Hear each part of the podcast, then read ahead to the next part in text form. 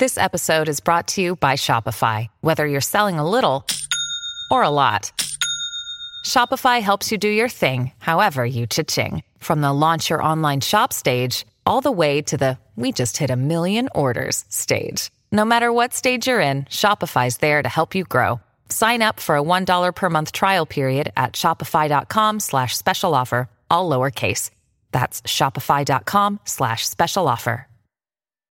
When you need mealtime inspiration, it's worth shopping Kroger, where you'll find over 30,000 mouthwatering choices that excite your inner foodie. And no matter what tasty choice you make, you'll enjoy our everyday low prices, plus extra ways to save, like digital coupons worth over $600 each week. You can also save up to $1 off per gallon at the pump with fuel points. More savings and more inspiring flavors make shopping Kroger worth it every time. Kroger, fresh for everyone. Fuel restrictions apply. Cavalry Audio.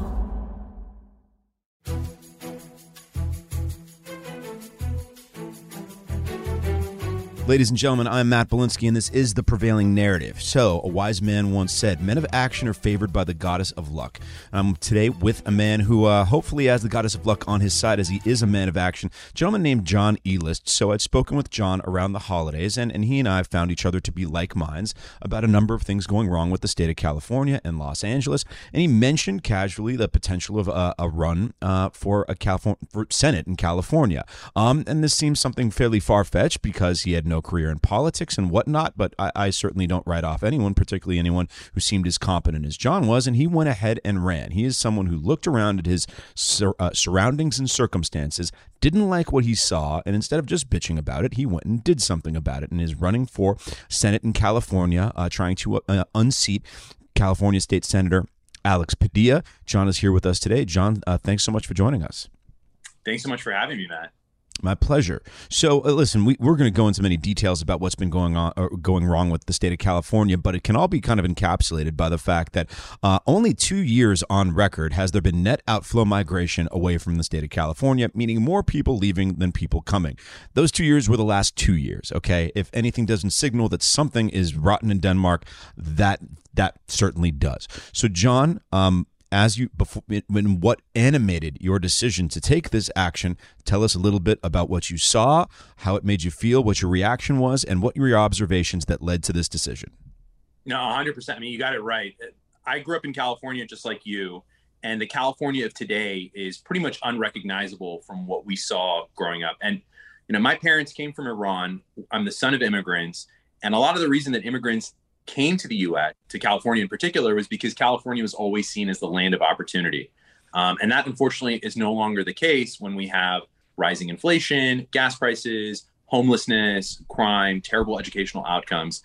These are all the direct results of one-party rule that we've essentially had for a generation in California. And so, you know, the argument I've made to people is it doesn't really matter what your party preference is.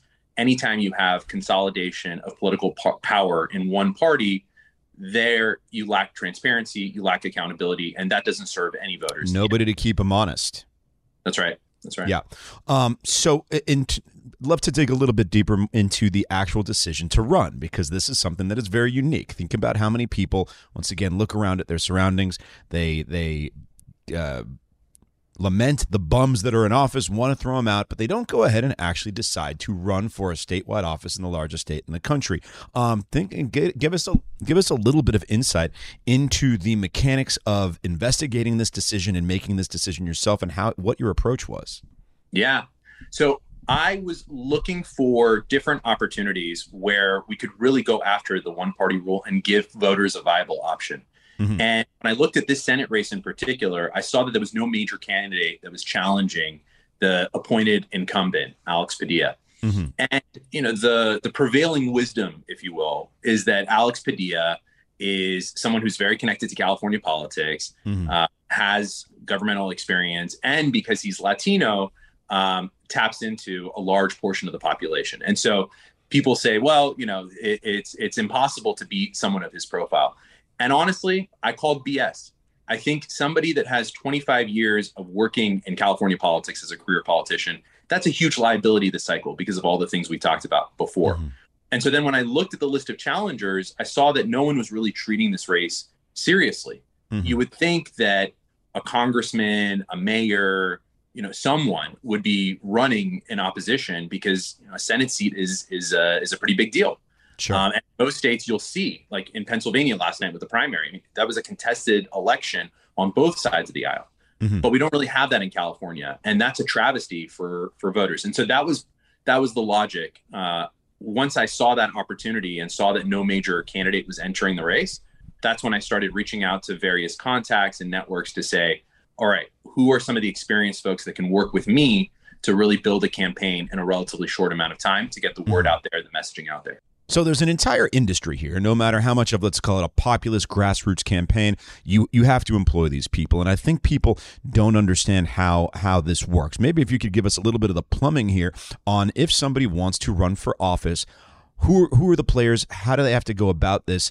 And what does that say about the system that they are, that these are people who make their livelihood on this, right? So they're crossing over from one side to the other. They are working on campaigns that seemingly contradictory purposes. And I think that colors a lot of our political economy that I think people don't really understand.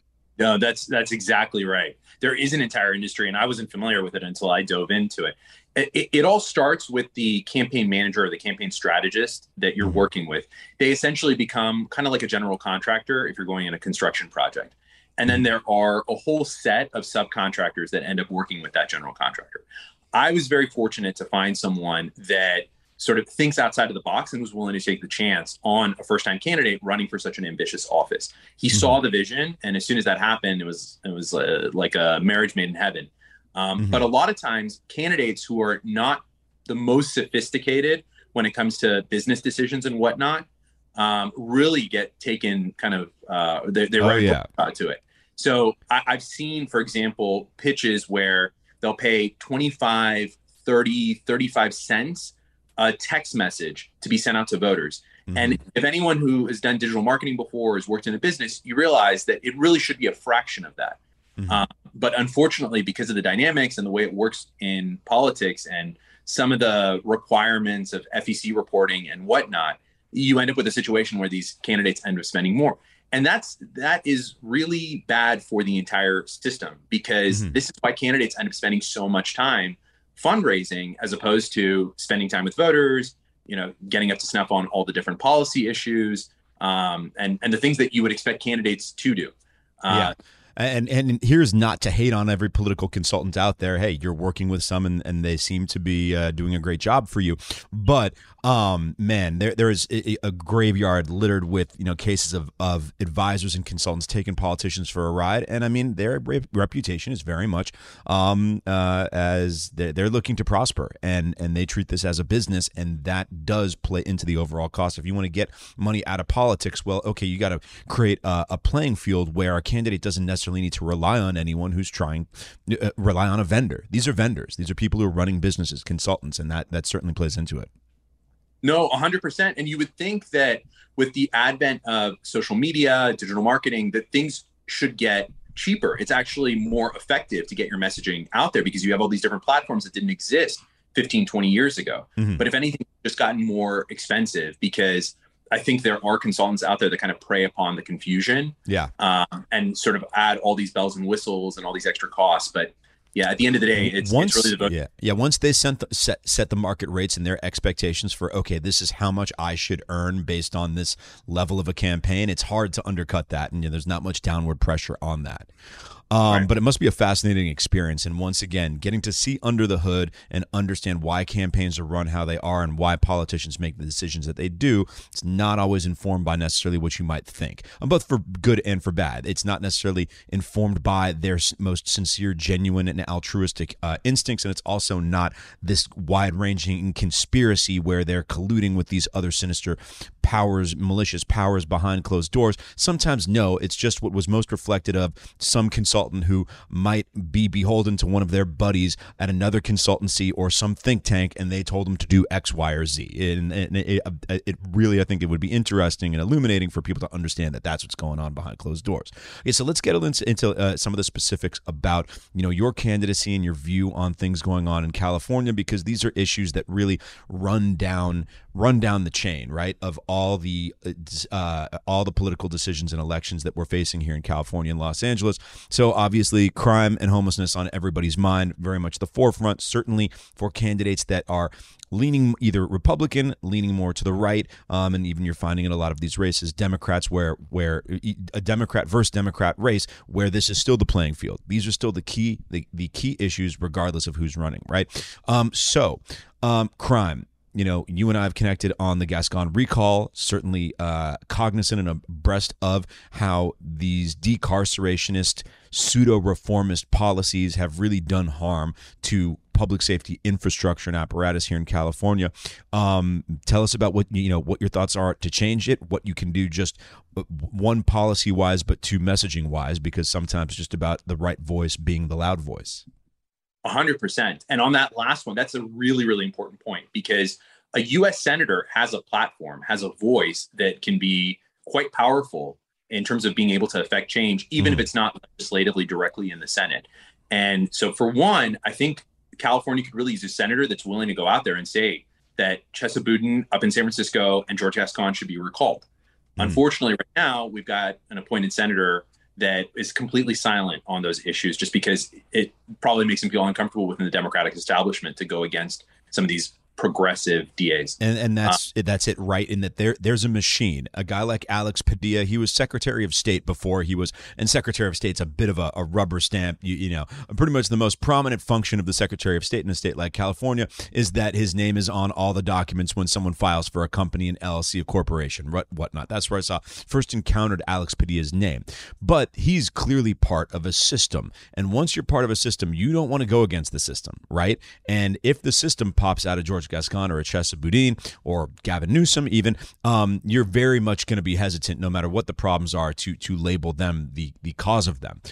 So has he commented on the crime issue at all? I mean, has he engaged any? Well, that's your observation that there were no other candidates, right? To what extent has he engaged on this issue?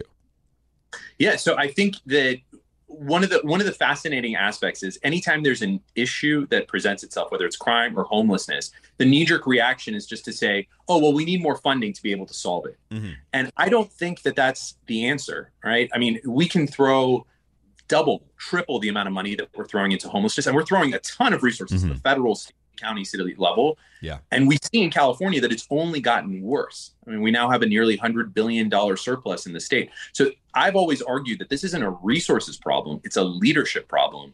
We've just had completely misguided policy that has been ruining the state and, you know, at the county level as well. And before we get to your solutions and the leadership issue that you just mentioned, I think people need to understand how much money we've spent on this stuff, right? That it can't be a money issue because we're spending more than anybody.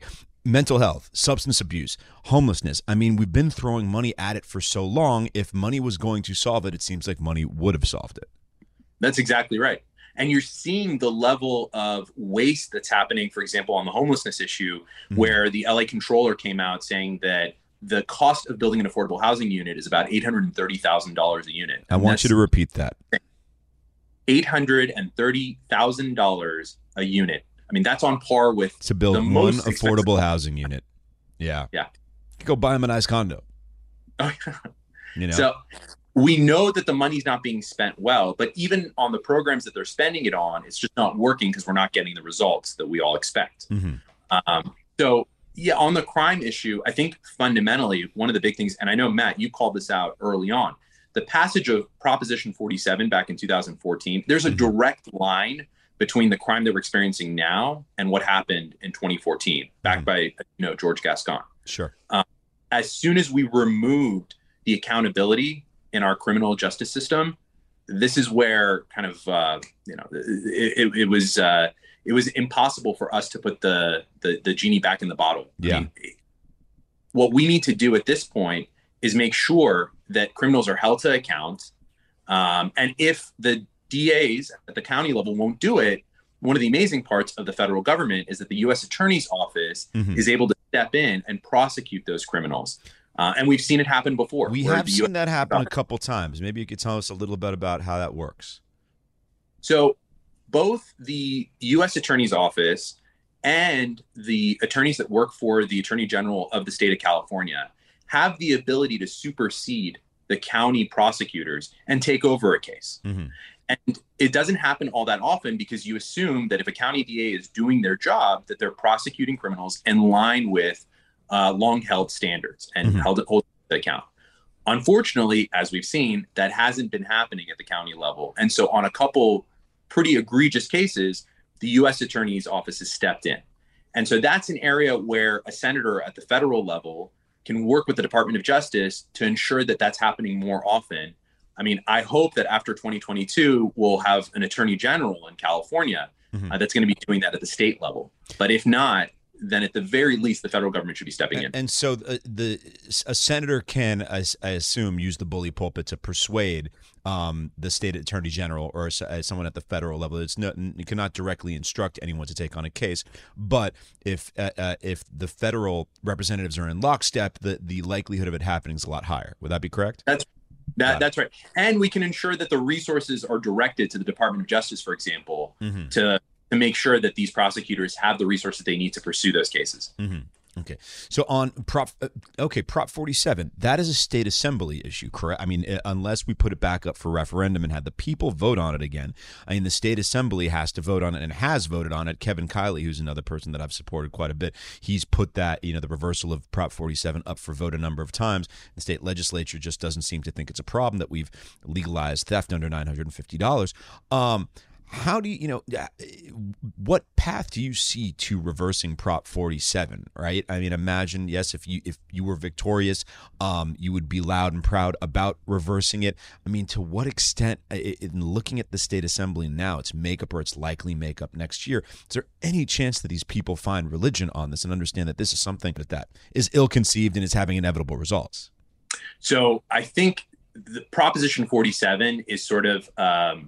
it's a symptom of a larger problem. And the problem that we're experiencing is the lack of a viable opposition in this state, right? Kevin Kiley is out there fighting the good fight. Kevin Kiley would be a lot more effective if he had like-minded assembly members and senators in Sacramento working with him. And unfortunately, that's not the case because right now the Republicans have super minorities over there. And their voice has been very, very much diminished. The issue with the status quo right now is that unless they feel genuine pressure to change things, it's never going to happen. And so I think, part of the rationale for my campaign is to start to build up the loyal opposition, if you will, in the state of California. Right now, the Republicans, unfortunately, have not been putting up candidates that can speak to and resonate with the majority of voters in the state of California, obviously, because Republicans haven't held statewide office in this state in pretty much a generation. So obviously something is going wrong when you don't have the ability for the opposing party to have any levers of power whatsoever. Mm-hmm. But part of it is also the Republicans, because they've had such a massive messaging problem. You talk to most people and you say, do you agree with the outcomes of Proposition 47? Do you agree that we got what we needed from the higher taxes we've been paying with regard to the homelessness issue? Mm-hmm. These are all just the overall question of, do you think California's been heading in the right direction? 60% of Californians are saying no. So again and again on these various issues, people are siding with the opposition. They just don't know it, and they can't get past the mental leap of saying, I'll vote for someone else. Absolutely. And the Republicans have to take responsibility, as a trailing liability during their messaging during the 2000s and the early 2010s. And they were really putting up candidates that were more focused on nationally oriented nonsense and team loyalty and tribal antics than the hard and fast material reality of governing in the state of California. And they've paid the price, and we've paid the price for that. I think I always go back to Carly Fiorina. She was running for governor, right? Or was it Senate? She's running for boxer. Yeah. And she kept on spouting off she was approaching this like she was Mitch McConnell. It's like, sorry, Carly, you don't live in Kentucky. Like this messaging, these bromides that you keep on, you know, and these bromides and these platitudes that you keep on rolling out, like, great, you know, they're going to get you some claps on the back from God knows who in Kentucky. They don't mean anything to anybody here. And I think a lot of the reason that we have such one-sided political economy here in California is because the Republicans just tried to appeal to national interests instead of local ones. And I think they have a real opportunity. And once again, that seems to be the mistake that the Democrats are making, particularly a guy named Gavin Newsom, who we'll get to in a second, by focusing on issues of national interest as opposed to local interest, but, you know, refocusing locally, because maybe it was a function of things being too good. When things were too good, everybody kind of got lost in the shuffle of meaningless, you know, issues of low relevance. But now that people are concerned about the quality of life here, it's local. So going to that point, you know, Gavin Newsom, having survived a recall in stunning fashion last year, is running once again. Pretty seems to have his race sewn up, but there is an outside candidate who is coming in and causing a bit of a stir. A guy named Mike Shellenberger. I mean, you know, I don't want to get too deep into the weeds of the governor's race, but, you know, what's your perspective here on an independent who does seem to come from a more liberal foundation, causing a stir and starting to bring together an interesting coalition of people who have never really voted together in California. You know, people are concerned about the homeless problem, but might look towards some more traditionally progressive solutions, nuclear energy advocates, but then, you know, people who are also very socially liberal. I mean, you know, what have your observations been about another upstart candidate taking on an entrenched power here from the California political system? Yeah, look, it's a great question. And it actually speaks to some of the stuff we were talking about before in terms of, you know, going under the hood and understanding the motivations of candidates, because one of the first decisions that you as a candidate have to make is, are you going to side with a party or not? And if you're going to side with a party, which party are you going to go with? And so obviously Mike Shellenberger has made the decision to go independent, or no party preference, as they call it here. Whereas, you know, you obviously have other Democrats and Republicans that are running as well. Mm-hmm. The issue right now, you know, the prevailing wisdom right now when it comes to no party preference is that it's very, very difficult to make it, one, past the primaries, but two, past the general as well. Mm-hmm. And a couple of case studies that people point to. In 2014, Dan Schnur, who's a professor out of USC, very well-respected guy, ran for Secretary of State against, ultimately, Alex Padilla. And unfortunately, he couldn't make it past the primary when he ran as a no-party preference candidate, mm-hmm. despite the fact that he probably had some of the best ideas going into the race. Similar situation in 2018, Steve Poizner, who was previously insurance commissioner and was a Republican, mm-hmm. decided to run as a no party preference candidate. And he had a ton of resources. He's personally very, very wealthy and could put a ton of resources behind it, and still couldn't win in the general. Mm-hmm. And so I think one of the major questions that voters have to ask themselves is, do you think that a no party preference candidate is going to make it through? Because that's going to color their decisions on the rest of the ballot as well. You definitely have some no party preference folks up and down. Mm-hmm. You know, I've been an independent politically for most of my life. Yeah, I was going to ask what informed your decision, because you are certainly, you know, if we're looking at the cohort of just Republicans, far more liberal and moderate, and you're definitely towards the most liberal deviation of the Republicans. So what informed your decision to run, you know, affiliated with the party as opposed to independently? Yeah. I mean, honestly, I'd say it's less liberal or moderate. It's just really common sense that sure. I try to come at it with. But, you know, the issue was exactly what I laid out. It's very difficult to get out of the primaries without a ton of resources and a ton of name ID mm-hmm. if you're running as independent. Voters just tend to gravitate towards seeing that D or that R next to someone's name, because if you don't have the opportunity through just a ton of resources to get your messaging out, it's very difficult for voters to know, well, where do you stand mm-hmm. on some issues? Where are your priorities? Now, my campaign certainly has a nuanced message to it. And, you know, I think that nuance will hopefully come into much more play as we get into the general mm-hmm. for sure. But that was a lot of the rationale for why. So people really do just react to the signal. They react to the signal of seeing a party affiliation. Yeah, that's right.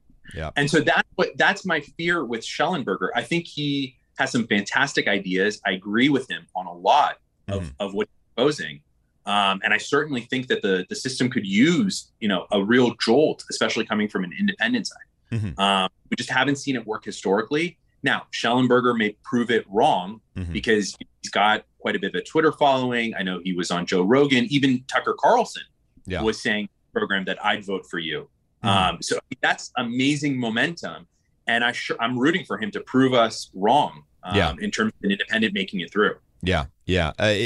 His independent candidacy does feel a little different because he has pre-existing name recognition and because he seems to be so aggressively courting. And there seems to be, like I said, this uniquely diverse set of people who are receptive to him. Right. And truly, like, it seems to be what the blueprint would be for an independent candidate, because that's the whole idea, that all these people who aren't finding what they're satisfied with otherwise go to find an alternative lane. Right. And he really seems to be occupying that alternative lane fully. I couldn't agree more. No doubt, and want to see where his candidacy takes him a little more tangibly. And we'll have more of The Prevailing Narrative after the break. So the number one issue on your website under campaign issues is the economy and inflation. You're a business person yourself, very successful medical device company. Inflation really is on everybody's mind. And if it's not, it's going to be, as it's probably affecting their lives in ways that they haven't really realized yet. So this is something as a senator that you would be, directly involved in solving. And inflation is a bit of an opaque issue. It's a little difficult for people to understand. I mean, other than the kind of linear cause and effect of the government printing money, but that's not the entirety of the situation. Maybe you could tell us a little bit about your views on inflation, what the causes have been, what the outlook is, and what the potential solutions are. Yeah, absolutely. So, like you said, inflation is sort of multifaceted. There's monetary policy that comes from the Federal Reserve that informs it, of course. But Congress also has a role in terms of the fiscal stimulation that they can provide to the economy. Mm-hmm. And I think economists, including some economists that worked under the Obama administration, have come to the realization that the overstimulus of the economy that we did last year, the $1.9 trillion fiscal bomb, if you will, that Congress passed, there's a direct relationship between the passage of that legislation and the almost 8.5% inflation that we're experiencing today. Mm-hmm. And so one of the major things that I would do in Congress is very much be of the mindset that any sort of fiscal stimulus has to be treated very, very skeptically. I mean, obviously, if things change fundamentally in the way that the economy is, you have to be open to potentially, using that tool. But right now, and even back then, I would have made the argument that there are plenty of opportunities from an employment standpoint to be able to get back into the economy. And the economy was starting to pick up on its own. It didn't need that additional stimulus. Right. That's what it really irks me about this whole situation. It seemed like such a incredibly performative, in that Joe Biden and the Biden administration just wanted to look like they were, and I've talked about this a lot within the context of COVID, the disease of something. They wanted to look like they were doing something right. And obviously, if they could engage in a giveaway to a number of political allies and patrons, then all to the better. But the notion is that the American economy needed this huge stimulus because we're under pandemic conditions. However, we had been under pandemic conditions for about 15, 16 months at that time. The economy had recalibrated to accommodate those pandemic conditions. So we didn't need more stimulus. People were still buying. People were still transacting. And so they imposed a solution that had no problem. The problem was already solved. It was just, and I'd like to believe it was more than just, payola to try to get lower income voters to vote for them because they were given more money than the Republicans. But I mean, I'm not apt to give them the benefit of the doubt at this point. I mean, is that how you saw it? 100%. And speaking of payola, there's another sort of payola situation that's happening in California, or is kind of in the process of happening. With this massive inflation, we've seen gas prices go through the roof. I think there was just reporting today that said that nationally, there's no state that has gas at less than $4 a gallon, which, I mean, in California, we'd be so excited to have $4 a gallon. We're seeing $6 and $7 a gallon. Right. But a lot of the reason that we've been having these obscene gas prices. Obviously, there are macro factors in terms of energy independence and foreign policy that play into it. But there's also a level of taxation that goes into it that a lot of people don't know about. Yep. In the state of California, every gallon, 51 cents of it goes to the state of California. Over 18 cents of it goes to the federal government. Mm-hmm. That 51 cents is about to go up on July 1st, not down. There's an automatic 6% increase, and the state legislature didn't do anything about it to stop it. Now, Gavin Newsom has put in a proposal to say, hey, we're going to give everyone a $400 rebate. The problem with that is multiple. So one, anytime we've had the state of California doling out money, we've seen major, major problems. Just look at what happened with the EDD fraud. Oh, God, what a disaster. So that's one big issue. But the other big issue, and this is what plays into the payola point you were making, they've timed those rebate checks to come out September or October of this year. And guess what happens on November 8th? God. The election. It's unbelievable. It's so craven and so blatant. And it's like, it's so condescending. Yeah, that's exactly right. The easiest way to do it would be to just suspend the gas tax for a certain period of time, right? Then it's targeted to the right people. It's anybody that is using gas mm-hmm. now getting some relief from the government. But instead, they create this complicated scheme of a rebate program timed around the election. It's just it boggles the mind. It is boggles the mind that they believe they can get away with this level of condescending corruption. That they can be this obvious they're buying people's votes and that they'll get away with it and prosper from it. But maybe they will. Yeah. So our buddy Kevin Kiley, as we mentioned before, he has been floated out a number of proposals to suspend the gas tax. They've all been unsuccessful so far. But today he tweeted out that he's starting to see a lot of Democratic legislators also get on board with suspension of the gas tax. Is there any chance that this happens? Yeah, it's possible. And Kevin Kiley's definitely fighting the good fight over there. I hope that the pressure is starting to mount on some of the Democrat members over there in the legislature. So it's certainly possible, but I honestly wouldn't hold my breath only because the establishment right now, I think, has started to coalesce around that rebate program for the obvious reason that it may help them with the election. God, just in no regard for what's best for the state whatsoever. Just a pure giveaway. That's right. What does the gas tax? Okay, this is the question that so many people always come back for. We're always paying the most in California. Where does the money go? Where is the money from the gas tax supposed to go? What do they promise us that we're getting for this that we're not getting, and why aren't we getting it? Yeah, so it's primarily devoted to infrastructure development in the state. Mm-hmm. And the problem with the way that the state is using the funds is really a problem that we see time and again across the various issues. The government has a very tough time building anything these days. I mean, just look at the high-speed rail project that was supposed to be way more completed at this point. Anytime the government gets involved in the process of any sort of development, whether it's infrastructure or housing, whatever it is, we've typically seen that they've gone over budget and it's taken them way longer to do it. And I think a lot of it has to do with the fact that they're beholden to a lot of different special interests as they go into the process of developing. Mm-hmm. And so if you talk to any private contractors that end up working with the government, they'll tell you the level of red tape, the level of requirements that the government puts on them in terms of what sort of union labor they have to work with, what sort of wage requirements and compensation requirements and benefit requirements, and there has to be this proportion. The cost structure is the cost structure. There's a cost structure for everything that goes through the pipes of California government that just soaks up so much tax, so much tax revenue. That's exactly right. Yeah, that's exactly. Yeah.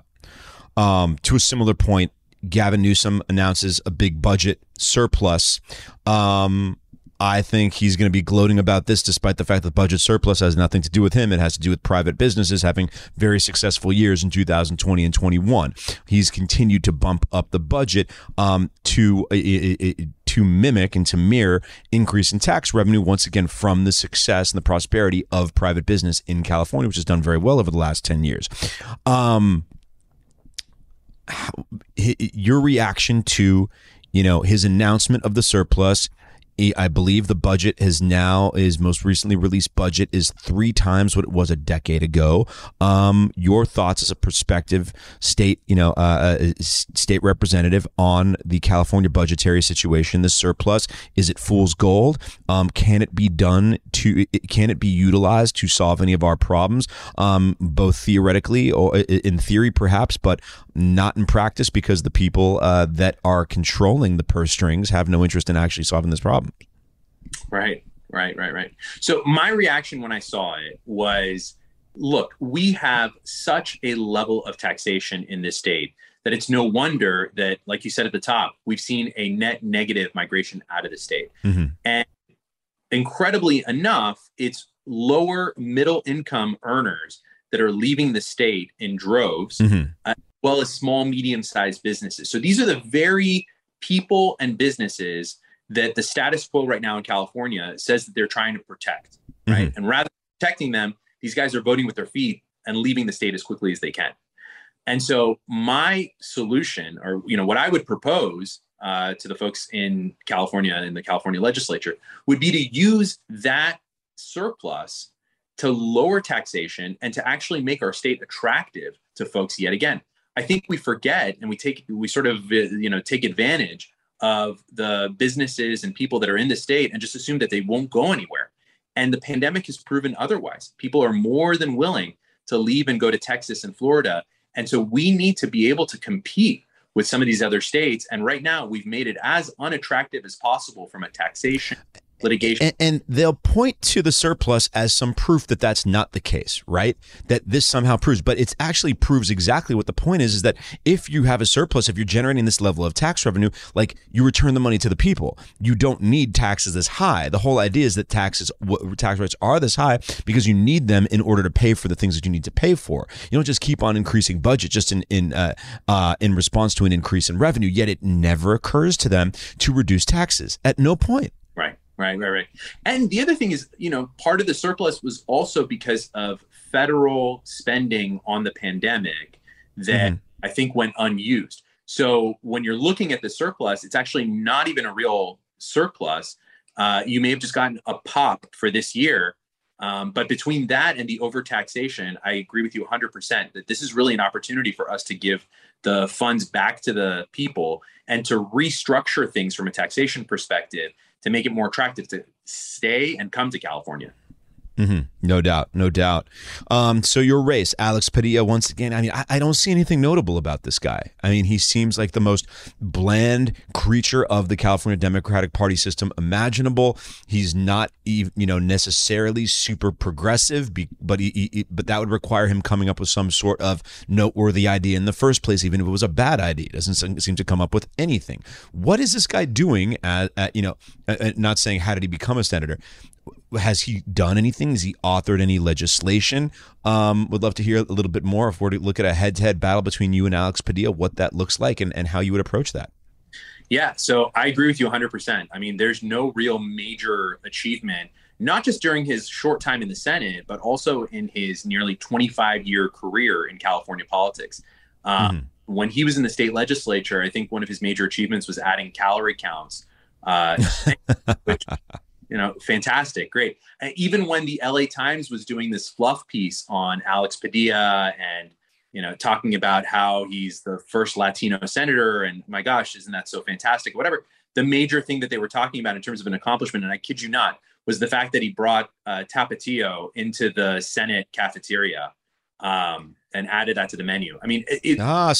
Hollow identity-based symbolism, great. Yeah, like we don't have enough of that. That's it. That's exactly right. And so the results sort of speak for themselves. But, he's a convenient tool of Gavin Newsom. Padilla has been supportive of Gavin Newsom from even before he was a lieutenant governor in the state.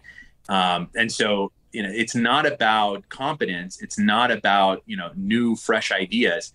It's really all about party loyalty. And, who can scratch each other's back. And that's exactly how Alex Padilla got this. And so his whole mandate has been silent. Let's not rock the boat. Let's not do anything. All the while, our state has been going to hell in a handbasket between all the inflation, crime, homelessness, all this terrible stuff that's been going on. And so how's the race shaping up? So right now, the main objective is to get to that second spot coming out of the primary.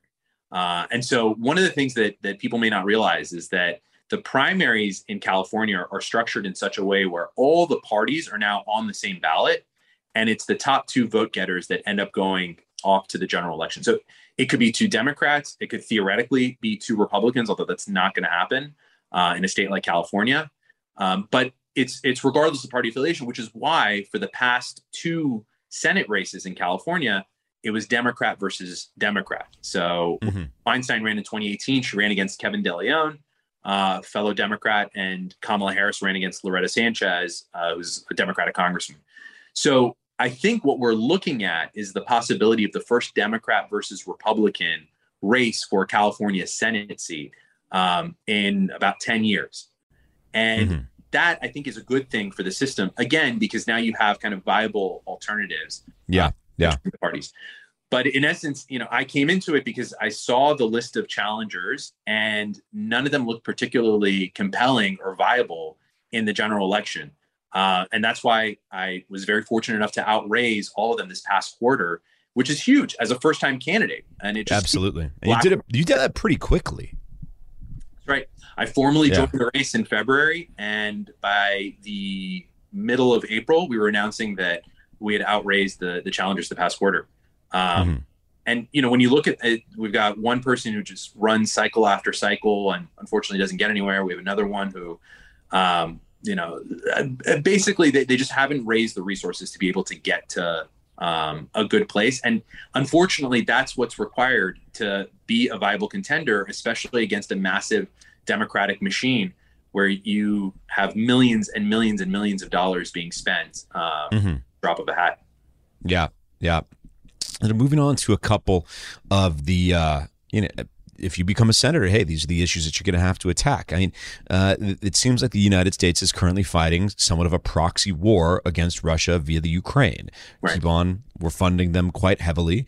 We're giving them state-of-the-art weaponry, and they seem to be fighting the good fight, although it's a little difficult to really get a grasp on.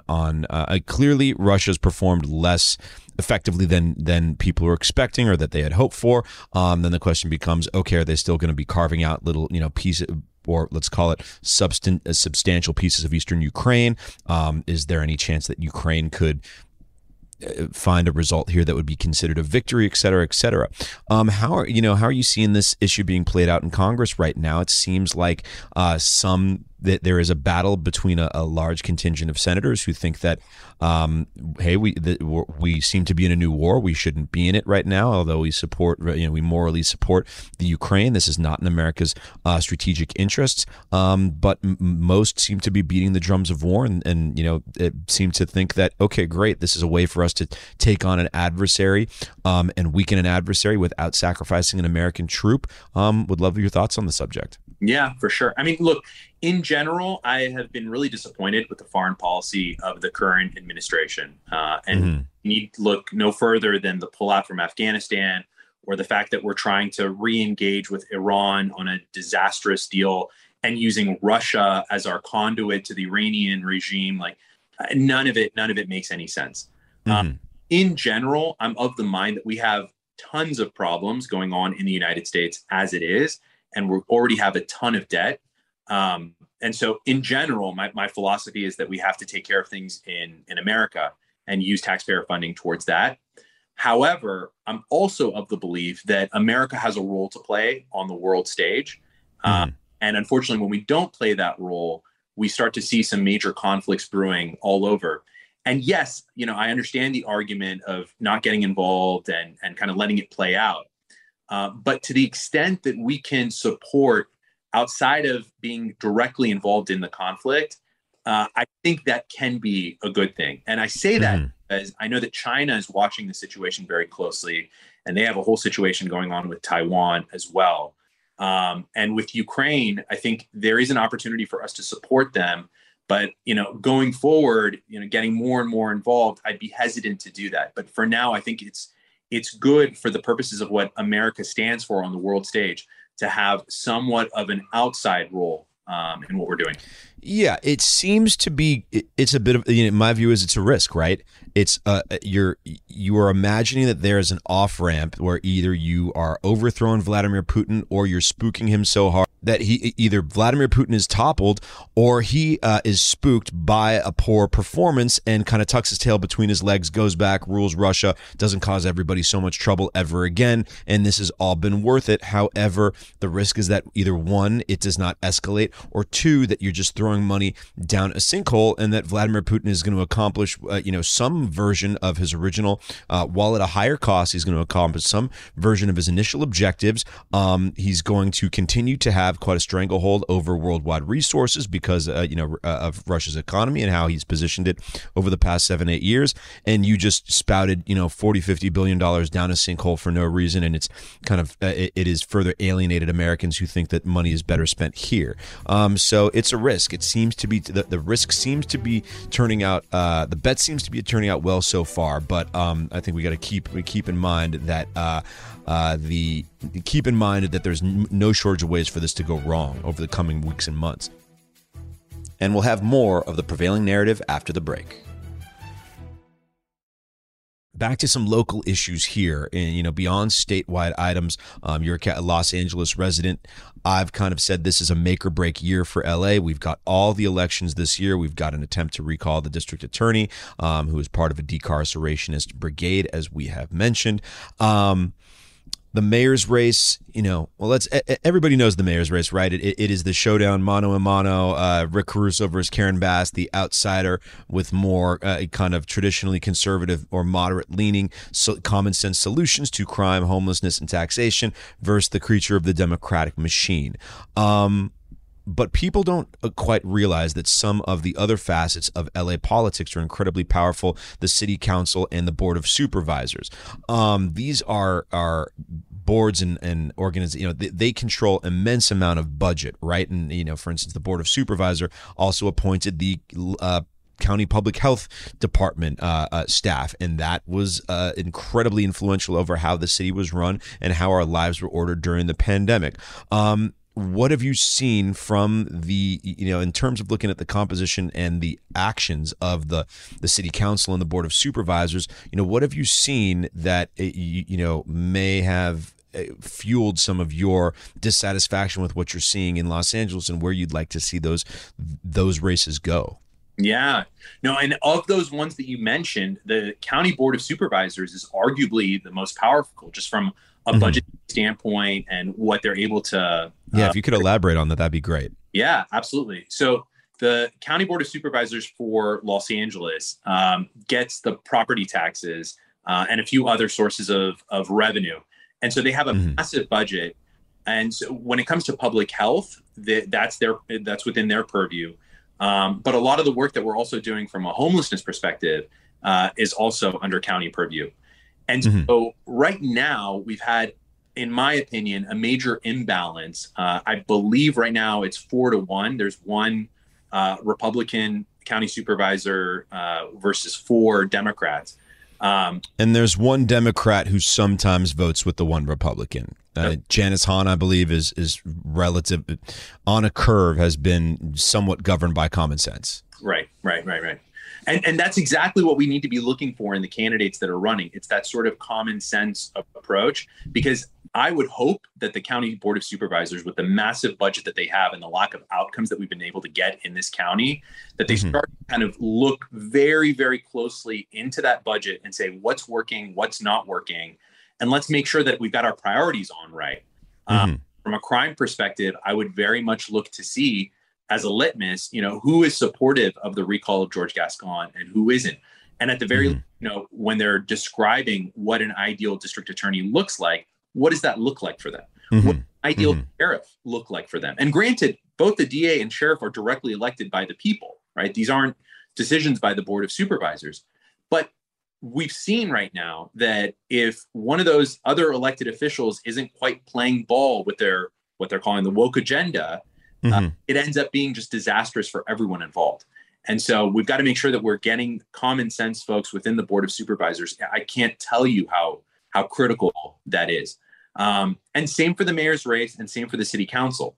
Like you said, the mayor's race is a critical one. We've had, unfortunately, a mayor who has really gotten nothing done and has only made these problems worse. Everything from the potholes and infrastructure issues all the way to the crime and homelessness that we've been experiencing. I mean, we both grew up in the city, and it's a disaster. It's staggering. What do you think was the problem with Garcetti? Because he seemed like a reasonable candidate. He was good on the city council. I mean, I have my thoughts. What do you think went wrong with him? So I think the fundamental issue is that when a politician has aspirations for higher goals, they end up being much more focused on that than on the immediate need to get the job done. Yeah. What they're essentially doing, what they're trying to ingratiate themselves, not with voters and residents of the city, they're trying to ingratiate themselves with the Democratic Party machine. Yeah. Because in their minds, they're saying to themselves, that is what's going to get me to a better place. Mm-hmm. So you see that, for example, with Karen Bass. The only reason Karen Bass, in my mind, I think, is running for this mayor's seat is because she ended up getting passed over as a vice presidential pick by Biden. And so, again, this is where you start seeing some of this ridiculous inside baseball party politics working. And they said, well, you know, we couldn't give you the VP spot, but we're going to give you mayor of LA. Who are you, you know, Mr. Party Boss, Mrs. Party Boss, to be telling the state and the city, you know, who should be getting what position? Mm-hmm. And so I think that's the problem. And same thing with Garcetti. You know, now his fallback is to be ambassador to India. And that's, you know, sort of a plum position that he may not ultimately get. Looks like he's not getting it. Yeah. But it speaks to the fact that when you ingratiate yourself with the party, they try and look out for one another and help one another. But, you know, results don't really matter. Yeah. Yeah. Yeah. So here's an interesting question. I'm going to, you know, I'm going to put up my voter guide and telling people who to vote for and all the kind of more granular races here in Los Angeles. But if you don't have a resource, if you're just a random citizen out there, how do you advise random citizens to bone up on this stuff, to get educated and make their own informed decisions? Yeah, I mean, look, the biggest thing is just to look at the list of candidates that are running and to spend just a little bit of time going to their websites and seeing what their priorities are. And the kinds of priorities that I would suggest that voters look at are exactly the issues that we've talked about here, right? Crime, homelessness, cost of living. These are the major issues that we've never really had to deal with in a generation, but now all of a sudden becoming massive issues that one has to deal with. And so, for example, with Karen Bass, you know, when she goes to a debate stage and is asked, you know, on a scale of 1 to 10, how safe do you feel in Los Angeles? And she says, I feel a 10 out of 10. That's a pretty clear sign of an out of touch career politician. No doubt. So that's one factor that I'd look at is what are their priorities in terms of issues, and that you can glean their priorities. You can usually glean their priorities by doing the 2 minutes to go onto the website, seeing some of the literature about them. It's not that difficult. That's exactly right. It is within the grasp of every person out there. That's right. That's right. The other thing that I would look at is whether or not they're a sitting city council member, or basically, are they an incumbent or not? Yeah. Or see their prior position. That's right. Yeah, that's right. Because right now, I think this race is all about bringing fresh, new, viable, thoughtful perspectives, just not change just for change's sake, but actually bringing really good new people, because clearly this hasn't been working. Now, there are some exceptions here and there to that. Mm-hmm. There are, you know, a couple incumbents that may have been doing a good job, but on the whole, most of the incumbents have not been doing a good job whatsoever. And so I think, you know, when you see that incumbency, that should be a little bit of a red flag where you say, you know, what has this person actually been doing while they've been in office? Yeah. And if not, let's look at the alternatives. Yeah. And are they someone who's willing to acknowledge that there may be a problem, or there's someone who's going to deflect and divert because acknowledging that there was a problem means acknowledging that they didn't solve it in the first place? Yeah. Bingo. Yeah. So John, if you could tell us a little bit, you know, just about how people can learn more about, you know, any just kind of more holistic message about your candidacy and how people can learn more about you or get involved in your campaign. Yeah, no, I appreciate that. I mean, like I said before, the reason I got involved in this race was because there really was no viable challenger to someone that's been involved in California politics for 25 years. And I think my perspective changed a lot when I became a parent. I've got two young daughters. Mm-hmm. And through the pandemic and through sending them into the educational system, I think my wife and I both realized that things are just not working in this state. And so that's the kind of perspective that I hope to bring a parent, husband, business owner in California, and someone that has advised governments in the past. When I worked in consulting, I was advising national, federal, state, local governments. And I've also served in the Small Business Administration and Department of Commerce. So I come into this with an understanding of when the resources are spent correctly, these are the sorts of outcomes that we can potentially have, which is something that is very, very much lacking in our status quo. No doubt. Yeah. But I would love for folks to visit the website. It's elistforsenate.com, and shoot us a line. The team passes along messages to me all the time. I love answering voters' questions, just having conversations. And that's the other thing for anyone that's trying to learn more about the different candidates. Right now is a great opportunity to go to events, reach out to folks. If you have questions, you'll be surprised at how responsive candidates and their teams tend to be, because everyone is trying to make sure that voters are aware of who they are. And, I hope that for folks that feel inspired by the message and agree with where I stand, or even if they disagree with me, that they see me as someone who's thoughtful about the issues, that brings in a new perspective, that they'll share the message with others. That's the best way to get it out. I'm sure people have asked each other questions of, I'm looking at the ballot here, I have no idea who these names are. And that's where we can start to change things, is if the message starts getting spread. No doubt. And that's what I've been trying to encourage people here in California, and a message that has resonated is about focus and engagement, is that you need to get engaged. I think if people woke up to some unfortunate realities that if you aren't engaged, the compound effects of poor governance over the course of 5 to 10 years start to affect people's lives. You can ignore it for a few years, but eventually it catches up. And I think a lot of people are seeing it. And I think it's something that you noticed. And once again, I was very impressed that you decided to act on it and have been very forthright and communicative about it. And just John, very impressed with what you're doing so far, and appreciate you joining us today. Best of luck on your candidacy. We'll see how the next month or next few weeks play out before the primary. And, if you can make that top two, we look forward to monitoring your candidacy and be talking with you again. I appreciate it, Matt. Thanks so much for the chance. So John, thanks once again for joining us. Everybody, this is The Prevailing Narrative. I am Matt Belinsky. Once again, you can listen and subscribe to The Prevailing Narrative on the iHeartRadio app, Apple Podcasts, or wherever you're listening right now. Make sure to follow me on my socials at Matt Belinsky, MattBilinsky. The Prevailing Narrative is a Cavalry Audio production in association with iHeartRadio. Produced by Brandon Morgan, executive produced by Dana Brunetti and Keegan Rosenberger. For Cavalry Audio, I'm Matt Belinsky. Traffic jams, tailgating, pileups. Ugh, the joys of driving. How could it get worse? The federal government wants to have a say in what you drive. That's right. The Biden administration's EPA is pushing mandates that would ban 2 out of every 3 vehicles on the road today. Don't let Washington become your backseat driver. Protect the freedom of driving your way. Visit EnergyCitizens.org. Paid for by the American Petroleum Institute.